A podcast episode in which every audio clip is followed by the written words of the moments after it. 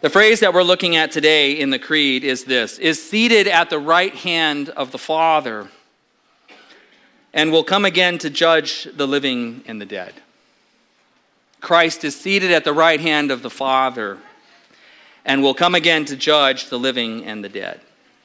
So I want to start off with a picture, actually, a couple. One of them you'll really enjoy. Uh, this is a picture of my granddad. This is Gerald Johns. Uh, my grandmother is still alive, but uh, Grandpa Johns, Jerry Johns, uh, died when I was about 12. Hard life of drinking and smoking caught up with him and took him early. He didn't come to Christ until later in life. Uh, my granddad was part American Indian, uh, enough that you could look at him and look at his eyes and you could see it, but not so much that you could look at me, any part of me, and see any of it. well, that's how that worked out. Um, and my grandpa was kind of a bit of a hero to me as a young kid. I grew up in Southern California, but they lived in Traverse City, Michigan. And we would travel back in August for about a month, and I would get to go for a ride in Grandpa's two tone Chevy Cheyenne truck. And he would take me up to the lake that he had helped to build once upon a time, and he would take me past the streams, or as he called them, cricks where he fished. And he would uh, take me to Cedar Lake in his little aluminum boat, and we would fish for bass. And he would tell me stories of pike and muskie. He would talk about deer hunting. And at the end of the hallway was this rifle case that I had my face pressed against for, you know, just hours over the course of our visit as I looked at each one in there. What's that one? What does that one do? That's a big one. That's, you know. And here are all these rifles. And I'm blessed I actually inherited a majority of them uh, when he passed away. Um, none of them are valuable. And to me, all of them are invaluable, right? Uh, so that's how that goes. But for me, as a kid from Southern California, I, I just love to engage with his life and his stories. He served in the military, he was a minesman uh, for the SEALs and the Navy, and uh, served in World War II and the Korean War. Uh, and then after he got out, he opened a garage and worked on little import cars, MGs and Triumphs and Fiats, and uh, just a handful of those cars in town kept him in business. So that's what he did. Um, but there was always this sorrow for me when Grandpa passed uh, because I wanted to be a more part of that life and learn more and more about him. And, um, and so when he died, and I was about 12, 13 years old, I, I really regretted it. It was really uh, deep sorrow for me. It was the first time I had lost someone close to me. And I remember at that time thinking, Grandpa is somewhere else. Where is he? What's he doing? Can he see me? Does, does he have a body? What's he caring about? I'm, I'm confident of his faith, so somehow he is with the Lord, even though he does not yet have his resurrected or glorified body. But in what way is he there with the Lord? And in what way is he aware of me? Suddenly, my, my young mind was sort of cast into heaven in a new way to think about it. And I want to turn some of those same questions back as we think about Christ, as we think about Jesus. He died, he was buried, we know that he is no longer on earth in bodily form. He rose from the dead and he ascended into the air bodily. He did not simply vanish, right? He ascended to a place. And I think that leaves us with some very reasonable questions. Where is Jesus now? What is Jesus like right now? What is this glorified body that he presently has that we're waiting for? What's he up to? What does he have planned for the future? What is Jesus doing? And these are some questions that I think are really good questions as we think about not only his resurrection, but his bodily ascension. And the Creed addresses these uh, questions for us. In the first statement here, we have oh, by the way, this is proof that Eric had hair. This is me as a 12 year old hanging out with my sister Katrina and grandpa on the deck. And one of the th- this is just an aside, he would sit there with his slingshot, and as the rabbits came into his garden, he'd just shoot them off the deck. I thought that was pretty cool. I find myself now with a pellet gun shooting squirrels off of my deck, so it's funny how some of those things stay in the family. The first line of our creed, he, or of our creed for today, he ascended into heaven and is seated at the right hand of the Father. This is mentioned many times uh, throughout the New Testament. I want to look at what Paul has to say about this in Ephesians chapter 1, verses 18 through 23, if you want to turn there. Ephesians 1, starting at verse 18. This is one of those beautiful prayers uh, that Paul writes to the uh, believers in Ephesus. Ephesians 1:18. He says, "I pray that the eyes of your heart may be enlightened in order that you may know the hope to which he has called you." The riches of his glorious inheritance in his holy people, and the incomparably great power for us who believe. That power is the same as the mighty strength he exerted when he raised Christ from the dead and seated him at his right hand in the heavenly realms, far above all rule and authority, power and dominion, and every name that is invoked, not only in the present age, but also in the one to come. And God placed all things under his feet and appointed him to be head over everything for the church, which is his body, the fullness of him who fills everything in every way. So here the Apostle Paul is encouraging the believers in Ephesus regarding their future hope to which they've been called and about the present power available to them through the Holy Spirit for their discipleship to Christ. And he encourages them with these realities. As he does so, he gives us a picture of the current place and activity of Jesus. He is at the right hand of the Father. And what should we take from that? To be seated at the right hand of the Father, this is a place of honor. The Father has honored the Son for the work that he has done. This is something that was prophesied even by David in Psalm 110 when he says, The Lord said to my Lord, and this is the conversation between the Father and the Son.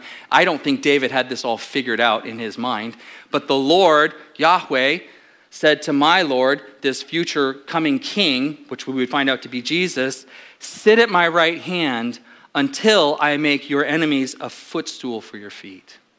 It was prophesied. It's also proclaimed by the Apostle Paul here in Ephesus and by the Apostle Peter as early on as Acts 2, right? When he states that this, this Christ, this one that Jesus or who God has made uh, Messiah and Lord, is now exalted at the right hand of God. And, and this honored place at the Father's right hand was also glimpsed or envisioned, if you will, by Stephen. Do you remember in Acts 7 when Stephen gives his beautiful gospel speech, even as they're, they're trying him, the Sanhedrin is trying him and getting ready to stone him and to take his life? He looks into heaven and he envisions Christ at the right hand of the Father. In verse 55, Acts 7 55, it says, But Stephen, full of the Holy Spirit, looked up to heaven and saw the glory of God and Jesus standing at the right hand of God. Look, he said, I see heaven open and the Son of Man standing at the right hand of God. At this, they covered their ears, yelling at the top of their voices, and they all rushed at him, dragged him out of the city, and began to stone him. Meanwhile, the witnesses laid their coats at the feet of a young man named Saul. He envisioned the glorified Christ standing at the right hand of the Father. And in Philippians 2, a very familiar passage, again, it reminds us that the Father has exalted him, right? Therefore, God exalted him to the highest place and gave him the name that is above every name, that at the name of Jesus, every knee should bow in heaven and on earth and under the earth, and every tongue confess that Jesus Christ is Lord to the glory of God the Father. So, the point that I want to focus on here is that Jesus is not merely gone from earth, but rather he has gone to a place. He's gone to a place where he has regained the glory that he had before his incarnation. He is glorified. Uh, additionally, Jesus doesn't merely rise from the dead, but this glorified body that he has, that we got a glimpse of while he was here on earth, is a picture for us of the body we will one day get, as I love to say, bodies to die for. We, they will be bodies to die for. I've been working on that body to die for for a long time, but Jesus is going to have to give it to me because the gym won't quite do it. But Jesus lifted off the earth, and he lives now in the place of honor and exaltation at the Father's right hand. And the scriptures tell us that presently all of the angels are subject to him. And according to Revelation 5, that beautiful passage we read earlier, in fact, I won't read it again just because we did read it together, surround him, constantly singing, Worthy is the Lamb who was slain. In my own imagination, I think about this. They knew the glorified Christ before his incarnate state. They knew of his holiness. They knew of his sonship. They knew of his deity. And now they know of something new. They know of his grace and his mercy and his forgiveness and his willingness to step into our place and to take our punishment. I have to think that the angels learned and even grew in their appreciation in the glory of Christ, and they sing about it presently. And I, what I want to bring home to you is this this is the Jesus that we worship. Not just a dead teacher or a mild mannered miracle worker, and not just merely a sacrificial Savior, but one who is high and lifted up and exalted and reigning presently and advocating for us to the Father along with the Holy Spirit on the basis of his finished work on the cross for us. And I pray that this is the portrait that you have in mind when you lift your heart and your voice and your prayers to God. I hope this is who you envision.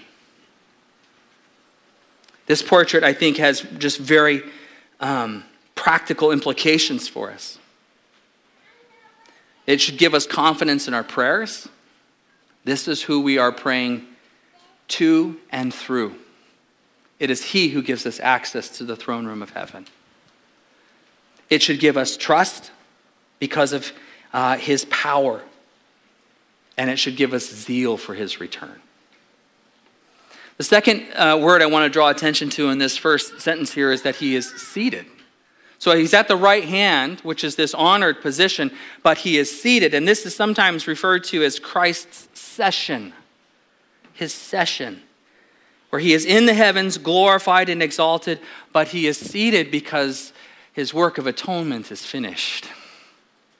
He sat down, it was finished. Um, you guys know, or some of you know, I just got back from a goat hunt, and I will say, and the, the fellow that went with me, I'm not going to dime him out here, but the fellow that went with me out hiked me, put me to shame. He's 65 20 years my senior, and I was the one saying, Could we rest, please? and when we got off the mountain, and it was arduous, I stumbled over to our tent and I had brought a little camp chair and I sat down, and I've never been so happy to sit down in my life. Uh, I would say it's, it's fair to say that that was the hardest thing I've done physically. To be that long on the mountain and have that arduous uh, descent and to sit down and have it completed was so satisfying. When Christ sat down, it was not because he was fatigued, but because he was satisfied. He had satisfied the payment for you and for me. He is seated. The work of atonement is finished. That doesn't mean that the redemptive story of God is absolutely punctuated, but it means that the plot has been written and determined and finished. Christ is seated, a sign of his finished work. And we'll talk about his return in a minute. Hebrews 1 3 captures this. The Son is the radiance of God's glory and the exact representation of his being, sustaining all things by his powerful word. After he had provided purification for sins, he sat down at the right hand of the majesty in heaven. So he became as much superior to the angels as the name he has inherited is superior to theirs. Now, a few moments ago, I read uh, from Acts, and we talked about Acts 7 and Stephen's speech and his vision of heaven. So here I'm talking about that Christ is seated. And some of you might go, wait a minute. when Stephen looked into heaven, what did he see? He saw him standing. He saw him standing. So maybe some of you skeptics will go, see, there's a contradiction in Scripture. And I will tell you, not at all. Just because Christ is seated doesn't mean he has the seatbelt on. It doesn't mean he doesn't ever move or do anything. That would be an overly wooden or not just literal, but literalistic interpretation. And I will tell you this I choose to believe this. This is a bit speculative, but I choose to believe that weeks after Christ's ascension, honored and exalted, at the right hand of the Father, seated, fully attentive to what is happening on earth, looking down and sees Stephen and stands with attention as he anticipates receiving who would be the first martyr of the Christian church. I choose to believe that from his seated position to the vision that Stephen has. Stephen is one who rightly recognized the gospel story threaded throughout all of Israel's history in the Old Testament. He is the one who refuses to be silent about proclaiming it in the face of the Sanhedrin. Stephen is one who will follow in the footsteps of his Savior, willing to die for the truth, and does so. And I choose to believe that the exalted Christ glorified, seated at the honored right hand side of the Father, who is worshiped and sung over by angels, is attentive to earth, seeing Stephen, and rises to recognize and receive the first martyr of the Christian church.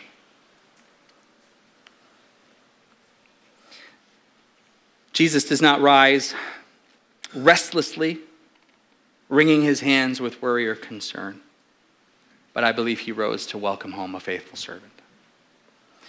So, the ascension of Christ and the present place uh, of Jesus seated at the Father's side. This is not just something to know, but again, it has implications for us.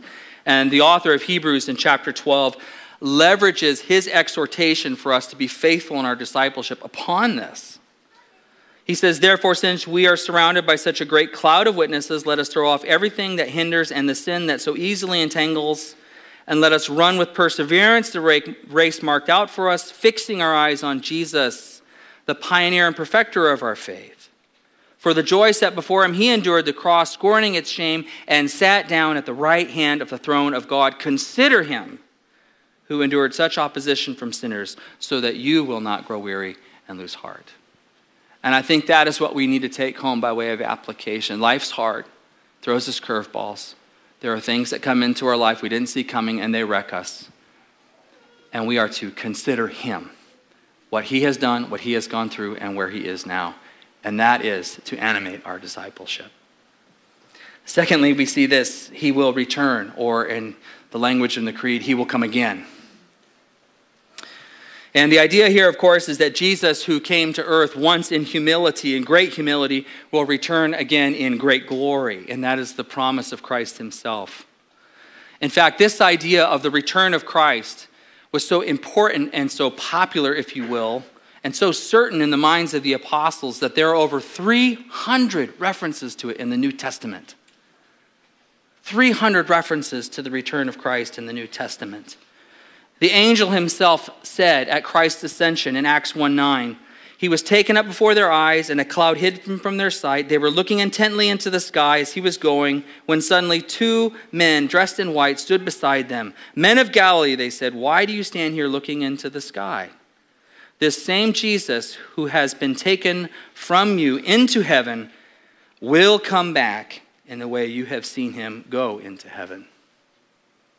Now, I think there's a lot that we want to know about the return of Christ when we think about that, when he returns, when he comes again. When will that be? What will that be like? What are the sequence of events that sort of lead up to that? And, and that uh, discussion or that theology is known as eschatology. It's the study of his return and of the end times, the final state of things. And this might surprise you, but it's actually not my favorite topic. Um, it's, it's not simply because I find that there are so many debates over the sequence of things or different schemes of how we think this might all happen. And it seems to me that people who have a great interest in eschatology often tend to be really dogmatic or really fearful or kind of obsessed and fixated on it in an unhealthy way. You know, they get the newspaper out with a marker circling things like, well, that's a fulfillment of prophecy. You know, and I kind of go, I don't, there's better things to do with our time, is what I want to say. Um, it is true, Christ told us to be watchful. He told us. It's, too, it's true that Jesus to, told us to be ready. But it is also true that Jesus told the disciples prior to his ascension about that day or hour, no one knows. Not even the angels in heaven, nor the Son, but only the Father. He goes on at the end to say, Therefore, keep watch, because you do not know on what day your Lord will come. So, by way of application here, what I want to say is don't waste your energies in speculations, in fear, in doomsday prepping, when the Lord returns, you're not going to care how many MREs or how many 22 rounds you have. You will not care. Okay? The best thing Christians can do in light of the certain return of Christ is to live well for Him now. To live well for Him now. Growing in our discipleship and being faithful witnesses of His ministry and of His return. That is the best thing we can do now. And I want to tell you what, what I would urge you to do is this plan to live a full life on earth for Christ. Don't think, well, he's coming in three years, so I'm going to start tapering. plan to live a full life for Christ on earth and for his gospel. Hope for his immediate return, but plan to live a whole life on earth. Uh, while I was down in Sitka, I met two brothers in Christ uh, who tune into our services regularly and then get together to talk about it. It was sweet to meet with them. But one, of, one complaint they both had while I was there, I say, so Kent and Mike, shout out to you guys. Hey, uh, one complaint they had was, you know, one time you, you talked about you thought the return of Christ could still be decades away. That was discouraging. and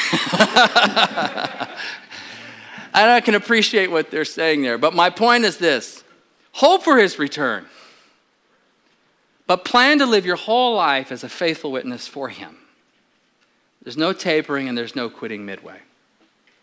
And I think this is actually consistent with the very heart of God uh, that we would imitate, that we would be wanting and yet waiting patiently. Why? So that lost souls would come and hear and respond to the glorious gospel of Jesus Christ. This is what it, uh, the Apostle Peter tells us in his second epistle. The Lord is not slow in keeping his promise, as some understand slowness. Instead, he is patient with you, not wanting anyone to perish, but everyone to come to repentance.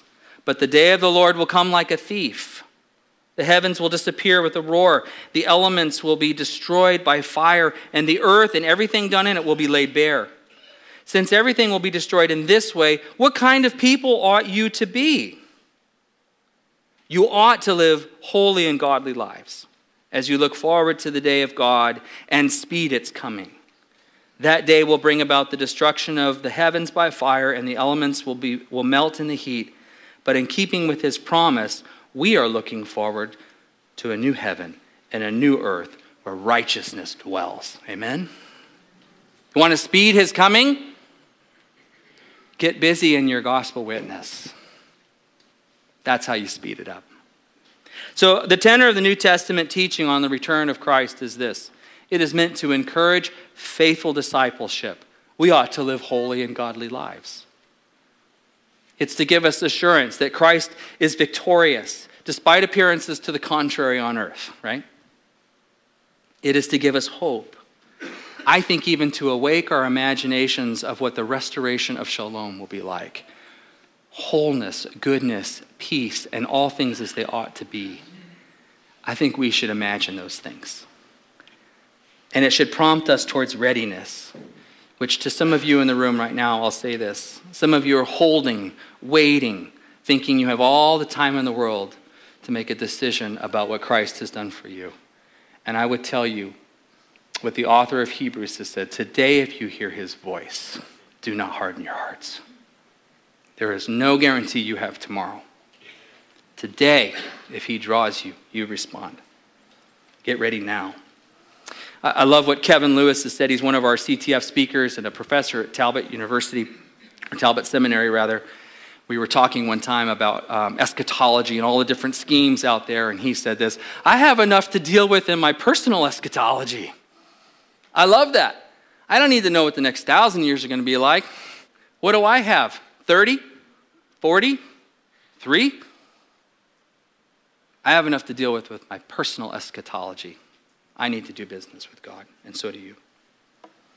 Lastly, he will return to judge the living and the dead. Uh, judgment, not a very popular word or concept or doctrine or point of teaching in the church, especially when we consider how the world around us responds to this word. Somehow they think it turns God into a brute, makes him sound unfair, unreasonable. Uh, in fact, if you think about it, probably the two best known verses in all of Scripture I'm going to go with number one. this is just from the gut. Number one, what do you think? John 3 16? Yeah? For God so loved the world that he gave his one and only Son, that whoever believes in him should not perish but have eternal life. The gospel in a verse. Uh, second most popular or most well known verse, lest you be judged. They know it in the King James, no less, right? They've got that one and they're ready to point the finger back at us in judgment, ironically. The world knows it. So, judgment is not a favorite topic in the church or by unbelieving friends, and certainly not something that the progressive church wants to touch with a 10 foot pole. This should not be the case for Christians. Uh, first of all, let me just caution you we do not need to be excited about judgment, and for some of you, that's a correction. Some of you are ready for God to come back and whack everybody who's been a knucklehead. We don't need to be excited about his judgment. But I would tell you, neither do we need to be ashamed of it, because it is actually for our good. Um, it still, as you know, has horrendous implications. Because for every one of us here, there is someone that we love and care for and have prayed for who will fall under the harsh judgment of God because they have rejected Christ. And that is terrible. But I do want you to see that ultimately judgment is good. So let me say two things about the judgment of God. First of all, the judgment that Christians will receive is referred to in the scriptures as the judgment seat of Christ or the Bema seat of Christ. And that is nothing for us to fear. Nothing to be afraid of. This is not a horrific moment that's coming for Christians where God is going to get out, you know, the jumbotron and walk us through our life and say, Eric, 13 years old, what's happening here? Sophomore year in college, what's this scene all about? It's not going to be this terrible moment where all of these events are revisited against us. Okay? This is a moment we would call best call it an award ceremony. This is where God does screen through our lives to determine what is worthy of reward or not. It is not a time where we are punished or reamed out for our sin because that has been paid for in Christ. Amen? And as the scriptures say in Psalm 103, so far has he removed our transgressions from us. How far? From the east is to the west. That's how far. 2 Corinthians 5:10 speaks of the judgment seat of Christ. It says, "For we must all appear before the judgment seat of Christ so that each of us may receive what is due us for the things done while in the body, whether good or bad." In other words, the deeds good or bad, we're going to be determined for what we receive, what rewards will be given. Uh, Jesus taught the same thing in Matthew 16, 27. For the Son of Man is going to come in his Father's glory with his angels, and then he will reward each person according to what they have done. According to what they have done. This is the judgment of determination, of evaluation, not damnation. The judgment seat that awaits Christians is more like an award ceremony where he will evaluate our works to determine what is worthy of reward. And I will tell you this too, and I've been asked this question what are we to do with these rewards we get in heaven? You ever think about that?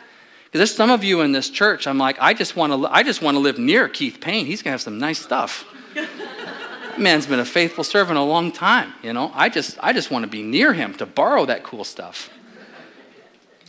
I think the rewards that we're given in heaven are not for us to keep and have and hoard, but rather it is a way that God enriches us so that we will take these rewards and return them as gifts in honor and glory to Christ who saved us. I think it is enriching for giving, not for hoarding. But there is another judgment that awaits those who are outside of Christ. And this is referred to in the scripture as the great white throne. And I lovingly warn you, you do not want to be there. You do not want to be there. For it is there that God sentences those who are outside of Christ, who have rejected Christ's protection. And he sentences them not simply to non existence, but to eternal conscious punishment. At that judgment, there is no appeal. There is no acquittal. There is no bargaining. There is no longer any hope. At that judgment, it is only sentencing for those who have rejected the refuge of Christ. That judgment is nothing to be glad about, for all of us will have loved ones there. But again, it is not anything to be ashamed about.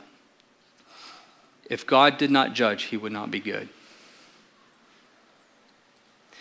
If God leaves abusers and liars and thieves and rapists and pedophiles unjudged, then heaven is nothing more than second earth, still rotten.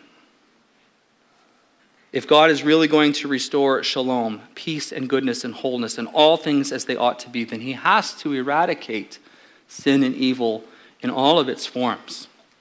And we may say a hearty yes to that. Let it be so. Until we remember wait a minute, I was a sinner too. We want God's judgment for sin. We want it eradicated. We just don't want his judgment to fall on us. But the good news of the gospel is that it will not. For those who have taken refuge in Christ, the judgment of God has already fallen on the Son and does not fall upon us. We are safe in Him, forgiven in Him, our sins not dismissed or excused, paid for and punished in Him. The picture of this great white throne is found in Revelation 20, verse 11. Then I saw a great white throne, and him who was seated on it. The earth and the heavens fled from his presence, and there was no place for them. I saw the dead, great and small, standing before the throne, and books were opened. Another book was opened, which is the book of life. The dead were judged according to what they had done, as recorded in the books. The sea gave up their dead that were in it, and death and Hades gave up the dead that were in them. And each person was judged according to what they had done. Then death and Hades were thrown into the lake of fire. The lake of fire is the second death. Anyone whose name was not found written in the book of life was thrown into the lake of fire. For those who are outside of Christ, who have rejected his sacrifice on their behalf, they are electing to take personal responsibility for the consequences of their sin. Therefore, judgment will fall squarely upon them as they have chosen. C.S. Lewis summarizes it well when he says this There are only two kinds of people in the end those who say to God, Thy will be done. And those whom God, to whom God says in the end, Thy will be done. All that are in hell choose it. Without that self choice, there could be no hell. No soul that seriously and constantly desires joy will ever miss it. Those who seek find, those who knock, it is opened. And so I caution you, anyone who is here this morning with this Today, if you hear his voice, do not harden your hearts, but respond to the glorious gospel of our Lord and Savior Jesus Christ. Let me pray for us. Father, we are conscious of our sin. Deep down, we all know it. We rejoice to see your holiness, your goodness, your loveliness. We rejoice that amazingly you would send your Son to die in our place, to take our sins upon himself, to be judged for us, that he would be our sin and his righteousness transferred to us. Lord, I pray that if there's anyone here, that they would have a strong awareness not only of the risen, exalted, and glorified Christ at the right hand of the Father, seated, but they would remember he is one who is coming back to judge the living and dead. May they take refuge in him. And for those of us who have, how sweet is our salvation. May we be about your works, living holy and godly lives, and be faithful witnesses for those who have not yet crossed the line of faith. Give us strength for these things, we pray. In Jesus' name, amen.